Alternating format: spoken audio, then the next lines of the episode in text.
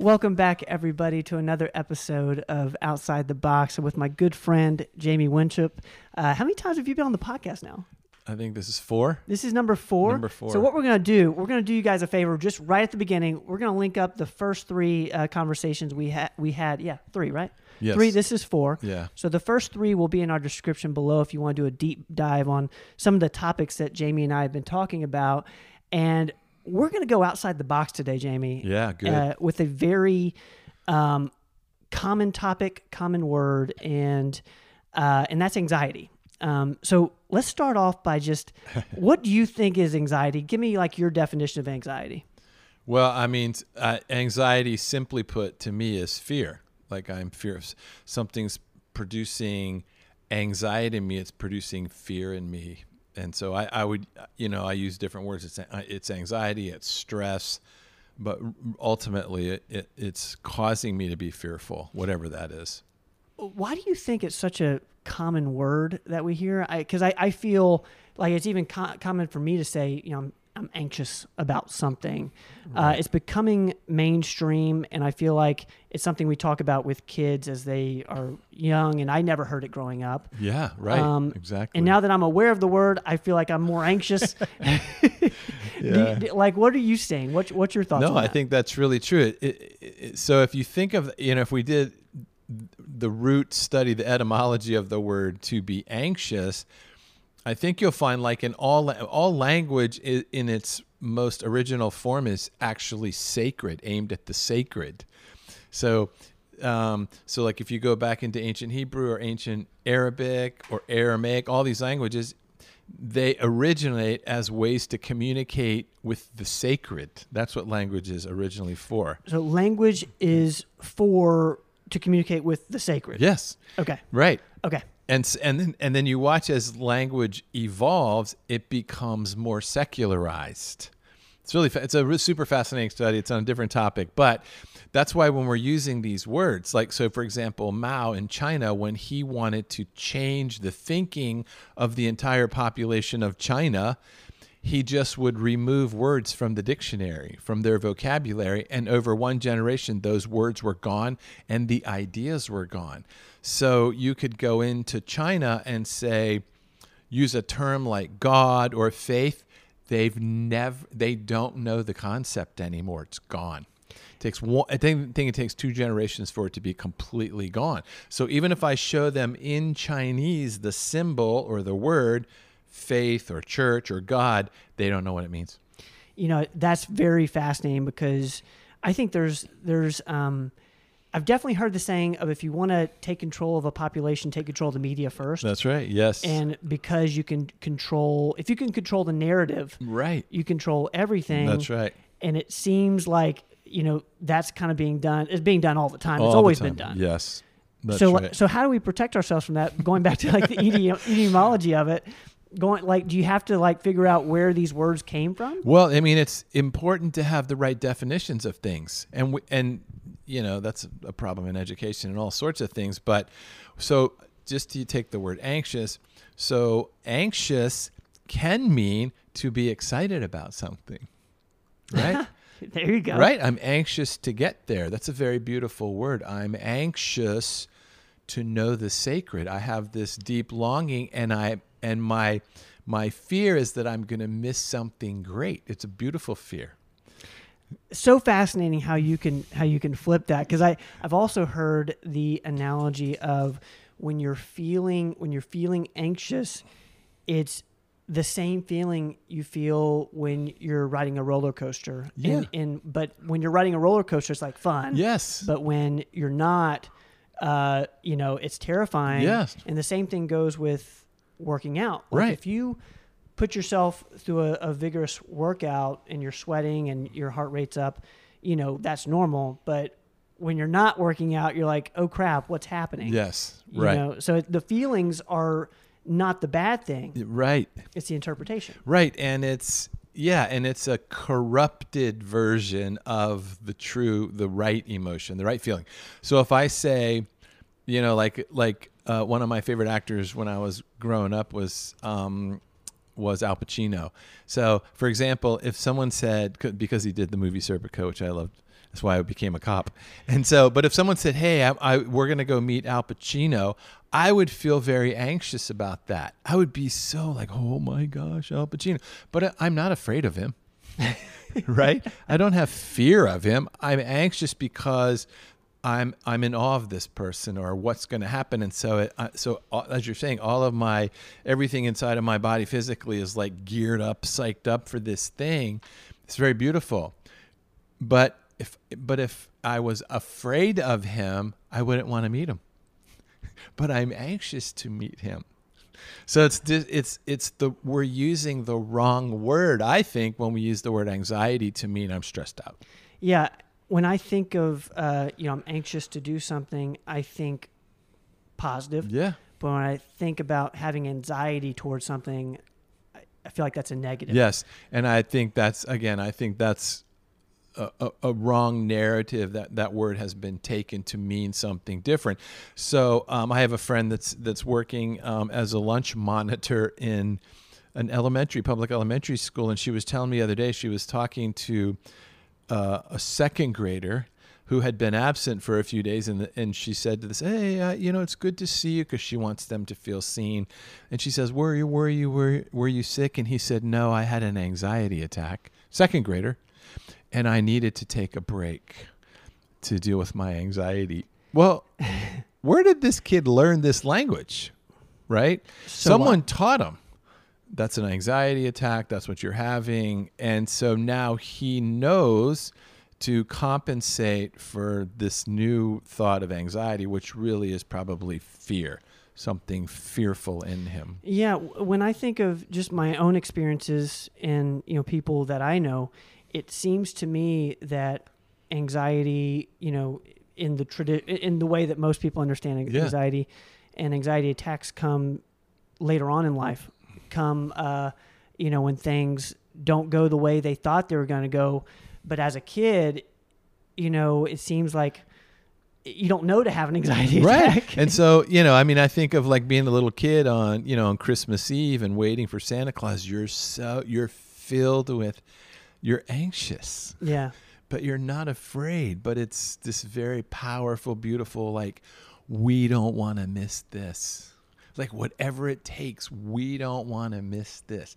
So imagine going through life with that kind of anxiousness. Yeah. I'm so anxious to write this book. I'm not afraid of it. It doesn't keep me up at night, but I, it needs to happen. I'm so and, and the the motiv- motivator behind this kind of anxiousness is joy. It's a joyful thing. And so the the joy um, I was talking to a bunch of high schoolers earlier today, and I was talking about why go through all the work of writing a novel or a play. It's for the joy that comes at the end of the process that makes the work worth it. And we're anxious to see what happens with this finished project. Yeah, I kind of um, relate that to you know athletics as we often do. Um, you're supposed to feel a little bit of nervous energy yeah, before yes. uh, before a match or mm-hmm, a game, mm-hmm. and you know I think if a coach were to say that that's an okay thing to feel, you know, you're like, okay, now this is my body getting ready to yes, go. Right. Uh, it's kind of coming from that joyful place. Yes. You know, we can do that in our everyday lives as well. That's right. It's really interesting. So I, I want to go back to like you know as we get older, uh-huh. um, and things aren't happening the way we we think they should. Uh, that brings on a sense of nervousness, um, anxiety in the sense that um, I'm on the wrong path, mm-hmm. or and I kind of think of it as the the fear that we talked about in in a previous conversation about like being left alone or uh, uh, it's like an existential thing. Mm, right. So absolutely. How do you reframe that?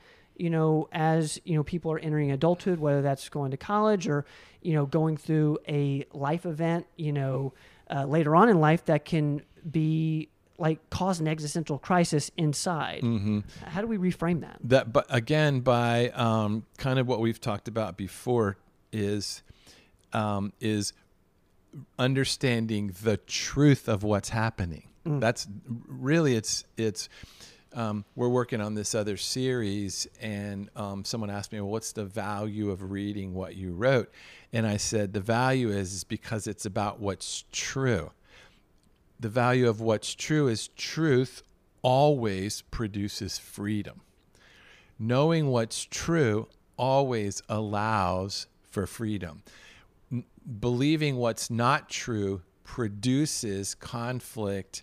And and really a kind of imprisonment. So when you say that, I Mhm. I hear okay, well, how do I know what's true and what's not? Uh, yeah. you know, and Yes. and we've spoken about truth always comes in love uh, or from a place of love, It's sourced in love. Yes. but facts yes. can fact- often not be interpreted that way. That's right. so how, yeah. how do we how do we okay, look at that? so good, and I know this is what we were kind of trying to get to. So, um, so I let's say I experience a cert, a specific event. So, um, so I wake up and I'm I'm going about my day, and I experience this these things happen to me or in what I'm doing, and they produce in me a sense of some like the belief okay this is something's really wrong here and i am actually in danger Yep. that's what i feel Yep. now i would not say that because i'm not in any perhaps any physical danger but my belief is i'm now threatened by what's happening and this is very common. Like Yeah. like I I felt this way, and you can. I mean, I wouldn't have felt different if you know. And this is a very common analogy. If there was a tiger right, in front of me, I would feel the exact same way. It's the exact same feeling, yeah. And so my, so I'm telling, uh, I'm telling my body, I'm telling myself that I'm in a situation that has very serious threat to it. Okay. And so my whole body's responding to the idea we're under attack. Which the body's supposed to do. Yes. That's what we're designed to do. And so it prepares for war. right. Right? You know and so the whole system is preparing for like we're to suffer major injury in what's what's what's happening. And I, so i it's interesting it's it's um, so if i'm not letting if not if i'm not controlling the way i think about things my my you know my amygdala will just see the situation it'll perceive threat and we go on red alert.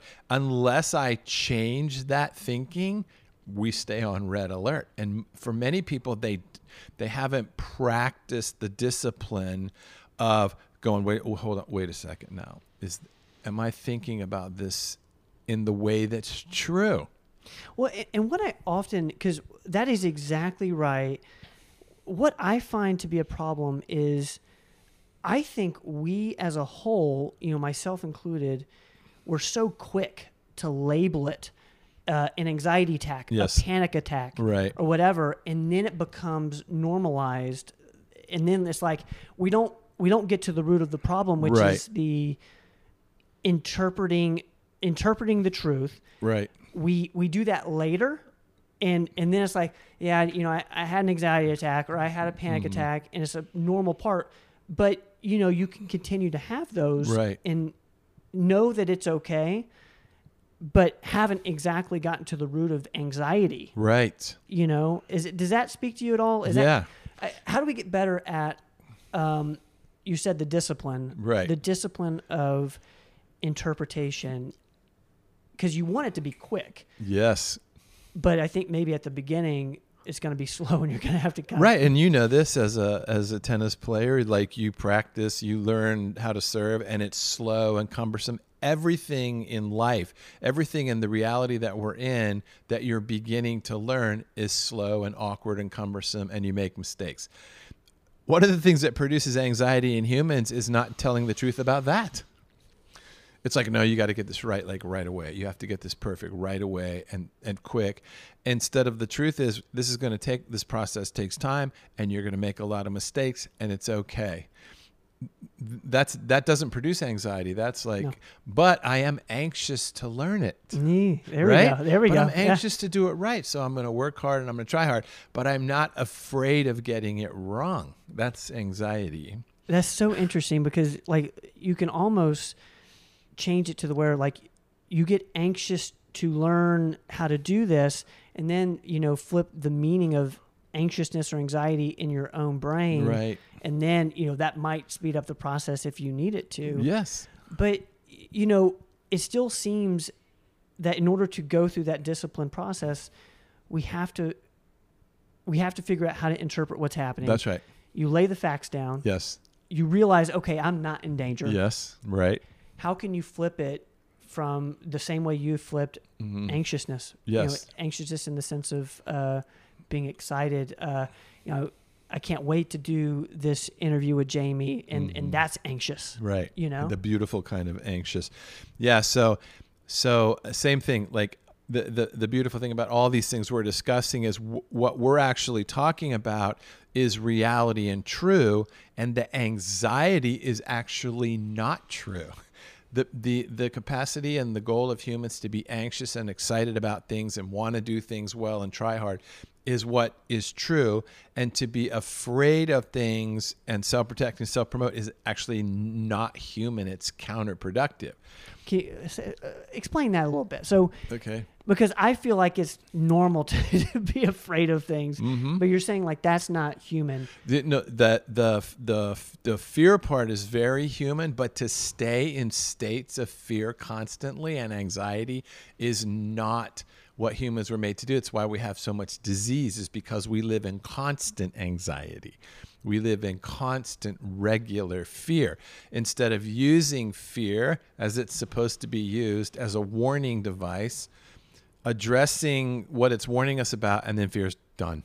And so we don't lay in bed at night trying to go to sleep because we're so anxiety ridden um, uh, so that's what i mean. So th- let me just give you an example going, yeah. We'll- we'll- so a real example a true example. So um, one of my friends is in an, an elected official. And so as an elected official this person has to answer to a board um, who elected them in their position. This is common in um, a lot of companies. You know, you have a director and you have a board, and the board rotates and rotates, so the board can elect this person to be the board chair, the board director. But the board rotates, and so the people that put him in that position rotate, and so maybe there, maybe after one year, only three of those people are still there that put him in that position, and the two are new that don't like him, right? Yeah. so this is the way boards can work. And so then the chairman of the board has to constantly be paying attention to what do the board, you know, what do the board members want and what do they feel. So and so this this board chair in his position, he he is going to have they're going to have an outside audit of what they're doing. That's fine. That's normal. Um, but he discovers in the outside audit that one or two of the board of his board members are out for blood in him. And so they're telling the auditor all these things. He doesn't know what he what they're telling him. He just gets notified, "Hey, we just want you to know that while we're doing this audit, two of the board members are are not only out to take you out of your position, they're out to personally ruin you. We just want you to know." And they've built a consensus among people that the board oversees to ruin you. That's what he that that's what he's told. So he goes in on Monday morning.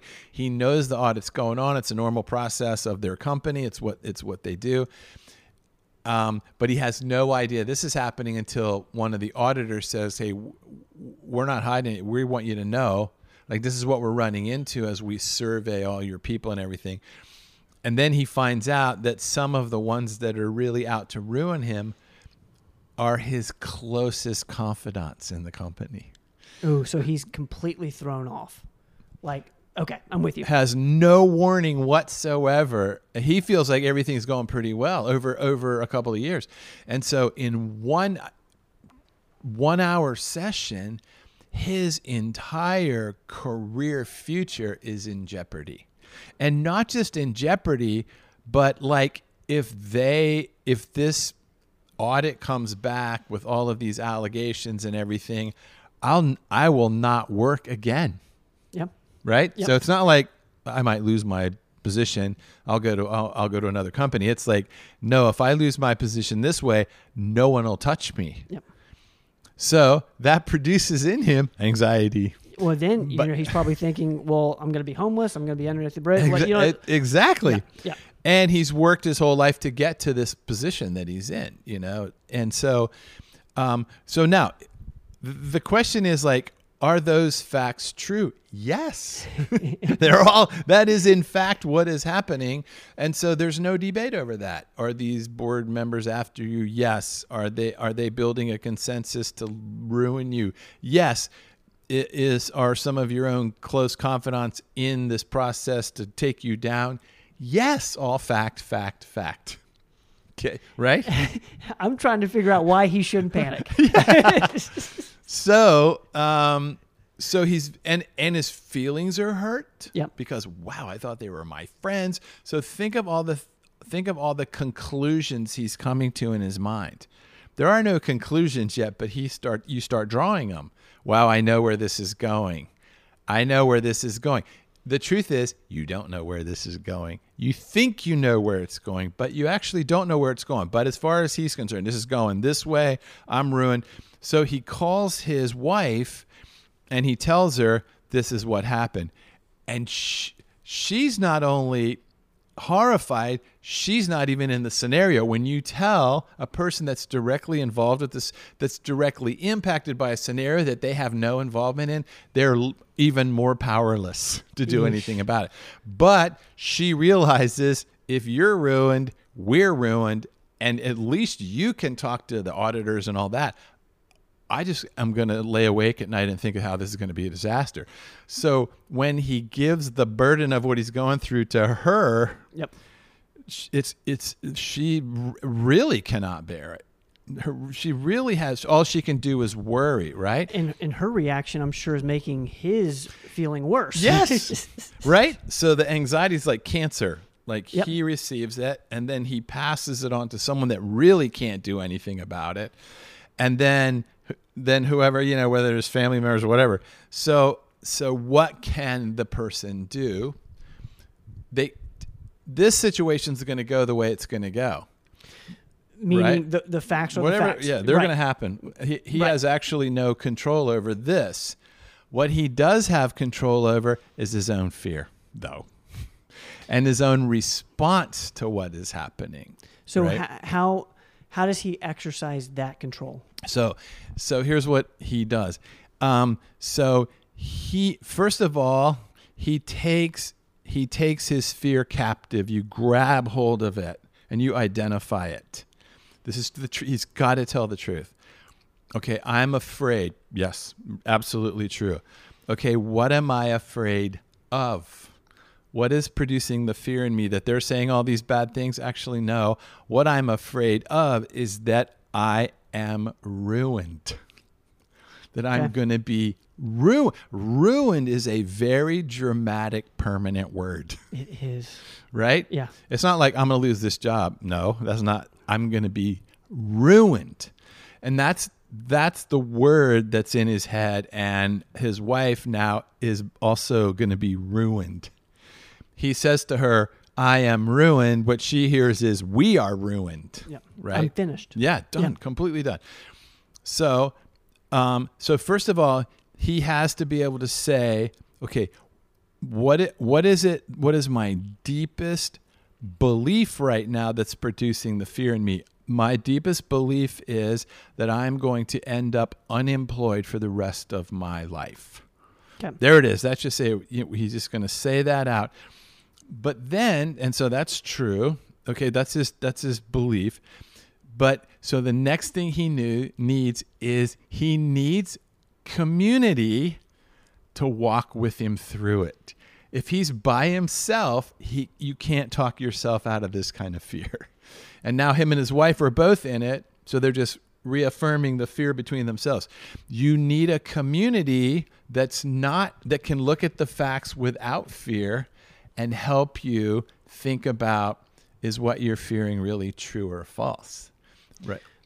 Because I'm assuming that that's never true. Would be the the the, the deepest belief of I'm ruined or uh, I'm never going to be employed again. That's right. That's it's most likely not Not true. true. Right. But if I said that to him, he's like, "You don't know, you don't know," right? He because he he is ruined. So, so this is this is how he this is how he worked through the process.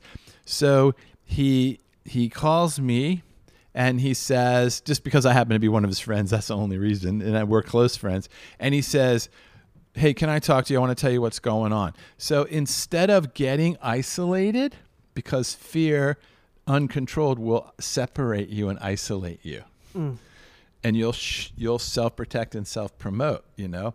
So instead of doing that, he he out of just sheer discipline, I'm gonna get with another person that's not involved in this and tell them the truth about what I believe about these facts. Okay. That's a very important strategy. So he calls me, he goes, I want to tell you what's going on. So he calls me and he tells me, and I and so I say, I I understand. Okay, I understand. What are you? Tell me what you're afraid of. And he said, I'm afraid that I'm ruined. And I said, What does that mean? And he goes, That I'll never work again. And and I said, Okay, I'm listening to his fear. And now, what I want to walk him through is what's the truth, though? This is really happening, but what this this process has is does not own your future. It can only own your future if you let it own your future. It may take your job away, but really, come on. That's what I was saying to him. Come on. You lose this job. Are you telling me there's no other jobs in the world? Like bringing them back to what's true. Yeah. It kind of reminds me of, uh, I've heard you talk a lot about um, going going up in the creative. Yes.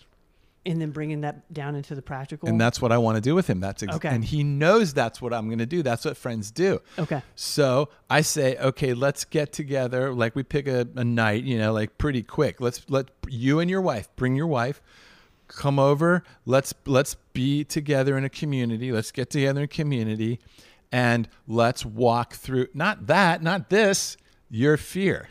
Let's walk through your fear let's get back into the truth of who you really are and then let's look at the situation from that perspective. Like we're not going to change this we're just going to change the way we look at this. And uh, and changing the way you look at that scenario changes the way you feel about it. And then all of a sudden you can change it into that anxious good yes right.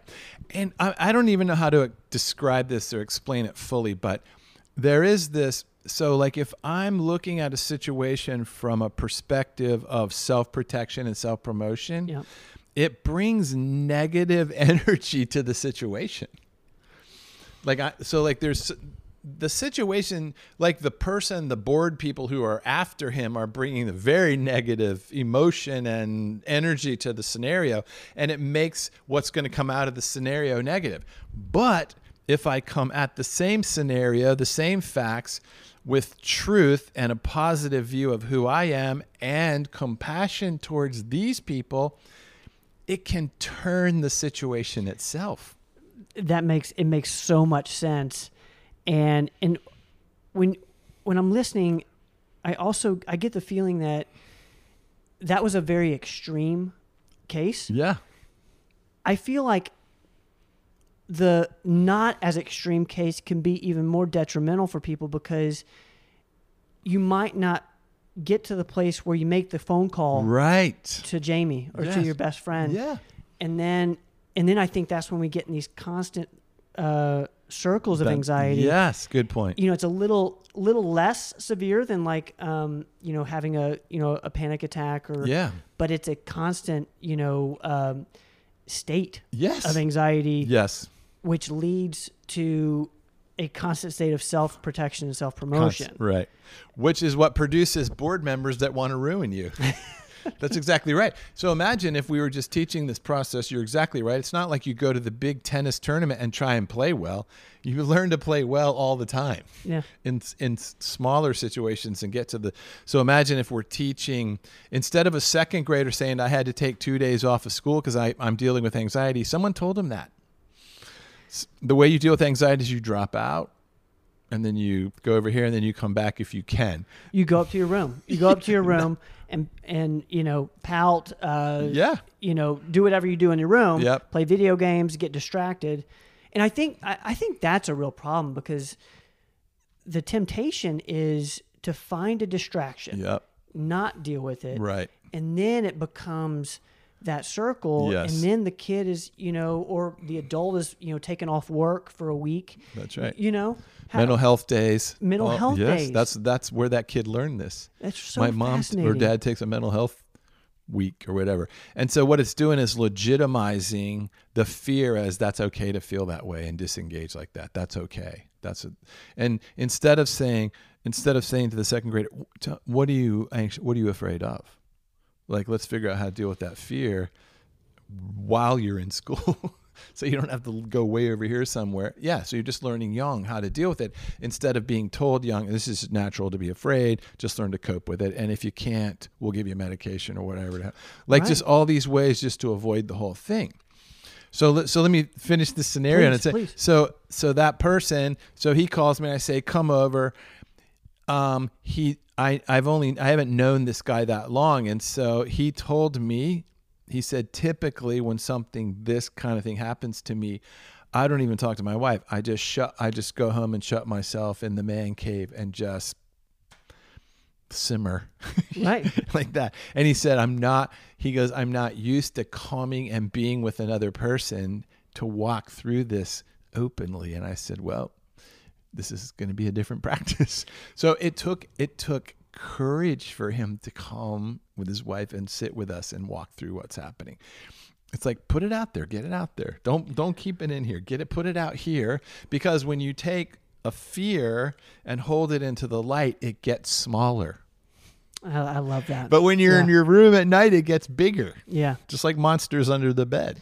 and and I think part of the problem is is that often we're not aware enough to know that the fear exists, and then there's like this this like um, unidentified monster growing, Yep. and and you don't know what to do when That's it when right. it comes out, Right. and then you're like scared to death. Yeah, that's right. What, what's your thought? You know, you, you mentioned mental health. Like, what role does this play in in this movement? I feel like we're in of you know taking care of your mental health. You you said something interesting to me uh, the other day around around work, and uh, you know a, a good friend of ours, Gina, had asked you, do you feel um, uh, what was the word? Re- do you feel in restful? Yeah, rest. you know, yeah. and um, you know, being in rest, you know, as you work a lot, obviously, like the environment we're in right now, where, where we're so aware of like mental health, and we're trying Mm-hmm. to, you know, take care of people that way. What's some alternatives? Uh, Is it just what we're talking about, Yeah, like addressing mm-hmm. addressing the fear, Right. addressing, or I guess just identifying it? Right, a discipline that keeps me reminding my body that we're not at war. a discipline. Like, hey, we're not at war. Relax, heart. We're not at war. Relax, brain. We're not at war. You know, so instead of my brain driving me, I think my brain is the saying. Don't let your brain think you. You think your brain.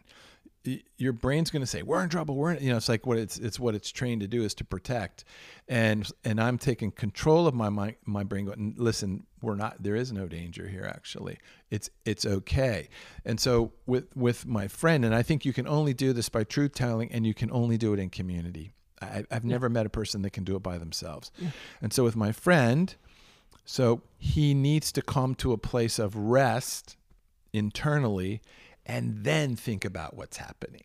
But if he thinks about it in a state of anxiety, and this is what he this this was his next step is I might as well just resign. Quit. Mhm. No. Why? No, that's a horrible decision. It may be that this board decides to let you go or fire you. That's okay. You'll be okay. But don't you quit because then this is just all ugly and bitter and nasty. Like, let's redeem this thing. So don't quit. Don't quit. First, let's get to a place of rest and calm and the true you thinking, not the like they hate me, I'm no good. And I asked him, I said, if they ruin you, if that happens, wh- what's so bad about that? And he said, the shame. Mm, Boom, there it is. He feels shame. Interesting. So the shame will color the way he thinks about everything. And a person living in shame is a disaster waiting to happen because uh, the shame will dominate how they think. And so what we have to do is get rid of the shame so that the the true him, the real him, can look at the scenario and go, okay, what do we do now? At rest, at Mhm. rest. So to do that, so he th- th- he just sat with us, him and his wife, and um, and his wife had a panic attack while we were sitting there. Is is this as you're getting to rest? Yeah. Okay. Okay. This is like the all Okay. you're letting all of it bubble out, you Yep. know, like get it out, let's go. And she had a panic attack, and so Donna just was walking her through. It's like, okay, let it go. Let's talk about what is it? What do you feel like? Don't bury it. Don't suppress it. Like, let's go. Let it out. And so she walked through it, and I was walking through it with her husband. And he said the shame, and I said, okay, these guys can't give you shame. The shame has to already be there. You're giving yourself the shame. You're the only one that can make yourself feel ashamed. Nobody else can do it. You're ashamed. Let's let's walk through getting rid of the shame. And so we just walk through that process of just let the shame go, and we're gonna let it go okay, you know, and let the false you go. You're not a disappointment. Like you're, not okay. Let's let all that go. Okay, now th- thinking in terms of love and unconditional love. Who really are you? And and we, he and I have done this before, and he knows. And so he says the truth of who he is. And I said, okay, now, okay, beautiful. Now that you, you, this one, the real one, the not afraid one, let's talk about the future. Forget this right now. What is what's in the future for you? What does love have for you in the future? And he, it was really fascinating. He goes, I, I just see myself like working internationally. and I'm like, okay, wait, stop. Internationally is bigger than what you do now. That means you would not be in what you do now. You'd be international. Like, do you get that? And he goes, oh, yeah. I said, so you being afraid of losing this is like holding on to a little thing when what you really want is to let go of that thing and go to a bigger thing. Is that true? And he goes, Yeah. And I said, Well, why are you afraid to lose this then? And he's like, I don't know. Because he felt like this would make him ashamed. so um, I'm stuck on the shame. Mm-hmm. You know, because I think that's eh, everybody can. I think a lot of us can can Right. we can boil things down to that. How do you how do you get rid of that? Like Mhm. what is what is some strategies, you know, within community to um I think first it's probably like the monster that Right. if it's just out there it's like okay, well that's not that bad. Right. You know, is there any other things that, you know, if we can boil down our anxiety or, you know, th- our fear to shame, Mm-hmm. Which is so fast. It's just fascinating how we got from, you know, people being against us to shame, Right. to like, right. you know, I get the ruined part because, you know, uh, uh, we often think that people can ruin us. Mm-hmm. Um, but often it's just because we think if something were to be exposed, Right. that, you know, we wouldn't be able to handle Right. The shame, Right. you know, Yeah. of other people knowing something, Yeah. you know? So when yeah, so when he said shame, I said, "Let me ask you a question." I said, "Is there anything that's going to be revealed in the audit that is that that would legitimately produce shame in you? Like is there something I don't know about you or that the public doesn't know about you that's going to be revealed publicly in in the audit?" Because that would be something we would need to talk about. Sure. And he's like, "No." And I said, "Okay, so so even if the public sees reads the audit, which most of the time the public's allowed to read them, there'd be nothing in there that that would like be like, oh, you're a axe murderer. Right. No, no, it's just going to be that I'm not a good leader. And I said, okay, so that means the shame is already present in you. It's not going to come from this, Right. which is usually with shame. You so shame is an identity. Right? Shame is an identity. So guilt is a feeling I have for doing something wrong. Shame is something I believe to be true about myself. So shame has nothing to do with messing up in some, you know, big way. It's more, it's something that's already there. That It's, a, it's an identity. Right. Okay, So like got I it. might do something that makes me feel guilty and I keep it secret, which turns to shame. But shame is like guilt is I did something wrong. Shame is something's wrong with me. Guilt is I did something wrong. Shame is there's something wrong with me. Interesting. deadly Yeah. deadly belief and and a lot of people live with shame all the time so kind of as we talked about before so where did you learn where did you learn who told you that you should be ashamed of your who you are where did you learn that so now we want to find the place where they took on the identity of shame so that we can get rid of that because the shame will get triggered in different scenarios if you don't deal with it That's so fascinating how it, how it could be brought out in me for different reasons that it might be brought out than a friend of mine. In, in the sense exact- like, like yes, we're vulnerable in different ways. Exactly. Right. Super fascinating because right. like maybe if a board member doesn't like me, I'm not triggered, and that doesn't bring out shame in me. But uh, you know, if somebody, I think this is real for me. Like if somebody were to think that I Mm. uh, said something bad about them, like it would bring up something in me, Right. Where it wouldn't bother the other person. I- at all. and I'm the same way. If someone said, "We don't think you're a good leader," I, that probably wouldn't bother me too much. But if they said, um, "We think you're a liar," that might really right. produce shame in me because Yeah. maybe that's something from my past that I've like been accused of or something. Yeah, you never know in a person what is going to trigger that shame in them. And so whatever it is you want to get so when you want to get to it and so with him I was just like um what's the shame that I failed my family, right? That I'm not a good provider. Now, could you have things. that shame? Because you know, you learn shame way early before you have a Mm-hmm. Family, before right. you have a job. Yep. Is that does is that shame just attaching itself to like provision and family? That's right. It's how you inherit the shame. So it's how you inherit the shame from whoever is giving it to, offering it to you, and you take it. so, so if you grow up in a family where the, constant thing is like a, a, a real man or a real woman does this, Mm. And you're unable to ever really do that, it makes you uh, feel like something's wrong with you. So it could be, it could be the parent or whoever the influencers in the family is like, um, like in my family, it's like a, a, a real man would not cry. A real man would stand and fight no matter what's happening.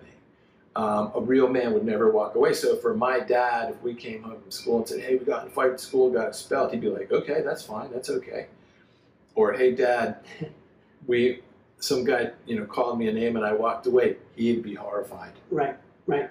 like what and so we would be ashamed that we didn't fight even though fighting is probably the dumbest thing you could do right so it just depends the environment you grow up in and what you, what what in your culture is something that's considered shameful. And it could be it could be anything in a person when you're talking to humans like that they've been taught or learned or somehow perceived that like I'm ashamed because I can't. And what and so that's why when you're talking to people you have to be super careful with them that like oh, that's stupid. Why are you worried about that? It's like very deeply shameful to them Yeah, because a lot of this stuff changes the way, you know, as I've gotten to know you, I've it changes the way you you feel about other people and the way they respond to things because you don't know, you know, you, you don't necessarily know what that fear is for that's them. right exactly and But it um, makes you merciful towards people yeah, I, I want to. We we have to wrap up here pretty soon, but I want to touch on one other topic in um, loss and like traumatic events that could uh, bring on anxiety. You know, the traumatic event, and tra- trauma can be. You know, the trauma could be with this board member. You Right, know, yeah is it all kind of the same, or are there different levels of, of trauma well and so loss? yeah so trauma and loss is relative to the person you know it's like whatever it, it, it's kind of like shame it's like whatever is traumatic to a person is what's traumatic to them so like i was with a bunch of high school kids today and we were talking about shame and trauma and we did it with middle schoolers yesterday but when they say when i say tell me something traumatic that's happened in your life some of them will say you know can say some very horrible things that have happened to them Yeah. and it's traumatic and they get emotional about it and then the next kid will say yeah, I remember. The, I remember the day my dad said that, um, you know, that uh, I, I came home too late, and it, and everyone else in the room's like, "What? Tell us the trauma." That was the trauma, and it's just as emotional to them. It's like, Yeah. "Oh man, he hated me." All he said was, "You were home late." So so again, you don't want to judge people's trauma levels, which we do all the time. And so a person stands up and they like have this real traumatic testimonial, and then people with trauma that's not that traumatic feel like their trauma is unimportant. And something's wrong with them because their trauma is not real trauma. And why is it bothering so much? That person, you know, was sold into human trafficking and they're happy now. I'm just I'm just not good at my job and I'm miserable. And again, it, it just feeds that shame. Right. I'm ashamed that I feel so traumatized by something that wasn't real trauma. Yeah. It's constant in humans. This is like this constant comparison. So again, just back to my friend. So like to me, the situation I, I kept saying to him, look, if there's nothing in that audit that's secretive that you don't want anyone to know that's going to get revealed, this isn't that big of a deal. But it doesn't matter that I think that Right. to him it's horrifying and so so the trauma the shame to him as he was raised is that a real man provides for his family and he's successful like this and Yeah. and this was going to be the end of all of that and the fear is exacerbating it you know it's like and and then your dad is going to be ashamed of you and your kid he was he was he was at, in tears of how his kids were going to think about him after losing this position. but it's so normal. Like like uh, you're describing it, and I'm like, man, I can think of you know ten different scenarios where, you know, I think that's a normal reaction. is. You see it in movies, you know, and I think you know we as consumers live in fear of like those moments. Right, You know, Yes. like we see it happening, and we're like, gosh, I don't want to go through that. right, And then you have anxiety about not wanting to go mm-hmm. through that. right. You know. And so, so again, we're not denying the facts. That would be just insane. So I'm just, we're just walking back down to the truth. Okay, okay. So let's get rid of the shame. So let's just take that shame and give it away. You know how we've talked about this. Like imagine your that unconditional love is sitting with you and give the shame to love. What does love do with the shame? Like that. I've done that with him before, so he kind of knows that process. And we do that. And I said, okay, now, what is the truth of who you are? What's your true identity? And he says it. it, it his, his true identity is like um, innovator, like uh, like a lion innovator, like an aggressive, powerful innovator. And I said, okay, all right, good. The shameful disappointment to your family, you, when he looks at this, he wants to just basically die. We're not, we're not, that's not who's looking at this. The innovator lion is looking at this. What does the innovator lion see? I love that. And boy, does the innovator lion see this is different. This is completely different. And again, he has that vision in his mind. It's like the innovator lion is is like this is just a process of getting to international level. And I said, okay, beautiful. Okay, so how would the the lion innovator feel towards a board member that's obviously struggling with some kind of fear at you because they're after you because they're fearful? How do you look at that board member? And he goes, Well, it's kind of sad, isn't it? Yes, yes, I feel sorry for that guy. Right. So now the whole thing's switching. He's not my enemy. Well, that's a broken board member that's fighting for position and, and for whatever reason and trying to avoid shame. Right. What about the other board member? Same thing. Right. So what do you expect them to do? And he, and he goes, Oh my gosh, goes, I, I, I need to like just be their friends. Maybe they need this. Maybe I need to move on for their good to help them. I'm like, wow, this is a different perspective, right? So he, so he, he, he starts, and his wife calms down, doing the same thing with her, and then he says, okay, he's he's come to rest, right? His anxiety levels dropped, and I said, now tell me what you've done differently in this time than you would have done before. He goes, I, I stayed in community. I truth told about my fear. I, I walked through my fear with someone I trust, and I'm back to thinking about this as I really am. And it's okay. Whatever happens is okay. Great. So, what about the friends, your confidants that you know betrayed you? Yeah, I, I, they're fearful. They we're all fighting for position, and they're fearful, and they felt like this these board people were going to win, and so they just sided with whoever's going to win to protect themselves. I said, "Do you understand that?" Yes. Okay. Well, what are you going to do with them? I'm going to still confide in them, and I'm just going to be cautious, and I'm going to I'm going to try and forgive them. Beautiful. So the, the idea was that the thing was going to be made public. So um, two days later, he, he emails me and he goes, I want you to read the, I got the full report. and he sends it to me. This is two days after we've calmed way down. It's going to be okay. Maybe if I lose my position, I'll move to another country and be an innovator internationally. Like, what's really my dream? This is really actually a small situation. Right. Yeah. So he just lets it go. As soon as he lets it go, the whole atmosphere of the thing changes. And he sends me the actual report. It's 56 page internal audit report. And I read the whole thing. Everything about him, him in particular, is beautiful, is positive. There's one page of a very harsh critique in the audit, and it's against the one board member. That's it, page 46. And I take a picture of the page and I text it back to him and I said, I see one critique in this whole audit, and it's of the broken guy on your board. And so that happened. And I said, so if this is made public by this guy that wants to have it made public, it only indicts him. So you think, well, probably not going to want. So, okay, so that was fine. They were like, okay, oh my gosh, I was ready to quit. I know. Because the fear is driving you, the anxiety is driving you, you're self protecting. Okay, now the real you. Okay? And then, not only that, he, he's driving to he's driving to speak at this thing, and he calls me and he goes, You'll never guess who called me. And I'm like, I don't know. And he tells me this person, this super high level person. And he goes, Guess why they called me? He wanted to know if I want a job. the next day, another person calls him from another company, offering him a job. They have no idea what's going on here, you know, whatever he's doing. They're just completely outside. And both of them called him to offer him jobs, which far exceed what he's doing now. Now, if he would have quit this, those opportunities would not have come. Wow.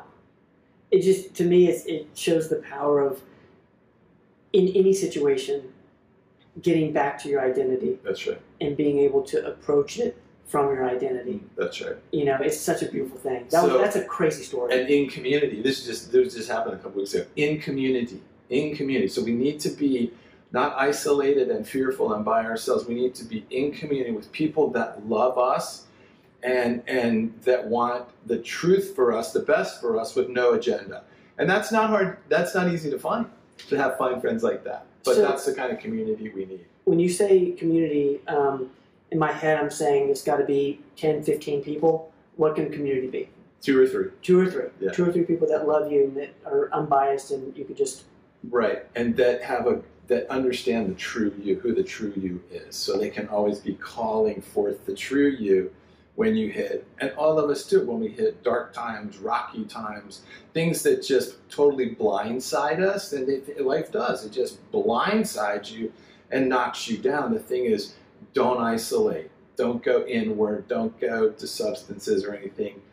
Get right back in community and just pour your heart out in the safe community. Let them listen to you and then just start asking you questions to help you like get back to the truth of who you are before you make any decisions. Unbelievable. Before we end, will you um, talk about Identity Exchange just real quick? Tell us where to find it. What is it about? Because it seems like it always goes back to identity. Yeah, so that's our, our company and our website, identityexchange.com. And this is what we do. This is, uh, we, I get to do this every day with people, is walk them through the false things they believe about themselves or other people or the world that they're in and exchange it for the truth of who they are, grounded and sourced in love.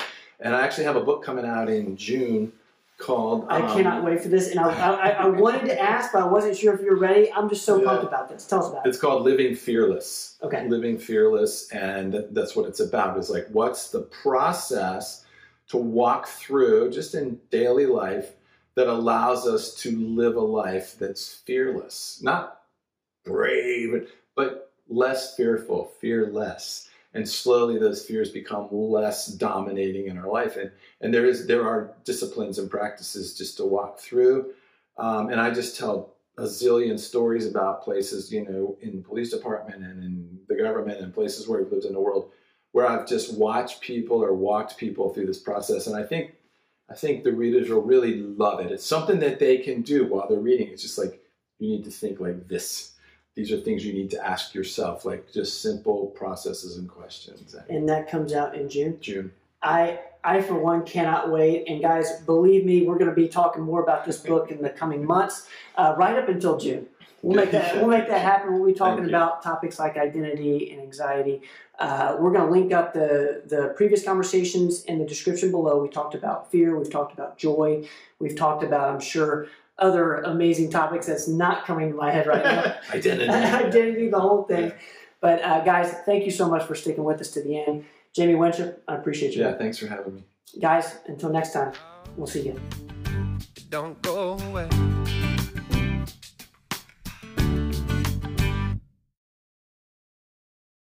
Thanks, guys, for listening to this episode of the podcast. Uh, please share the podcast with your friends. And if you haven't subscribed yet, please subscribe. Uh, we will see you guys next time.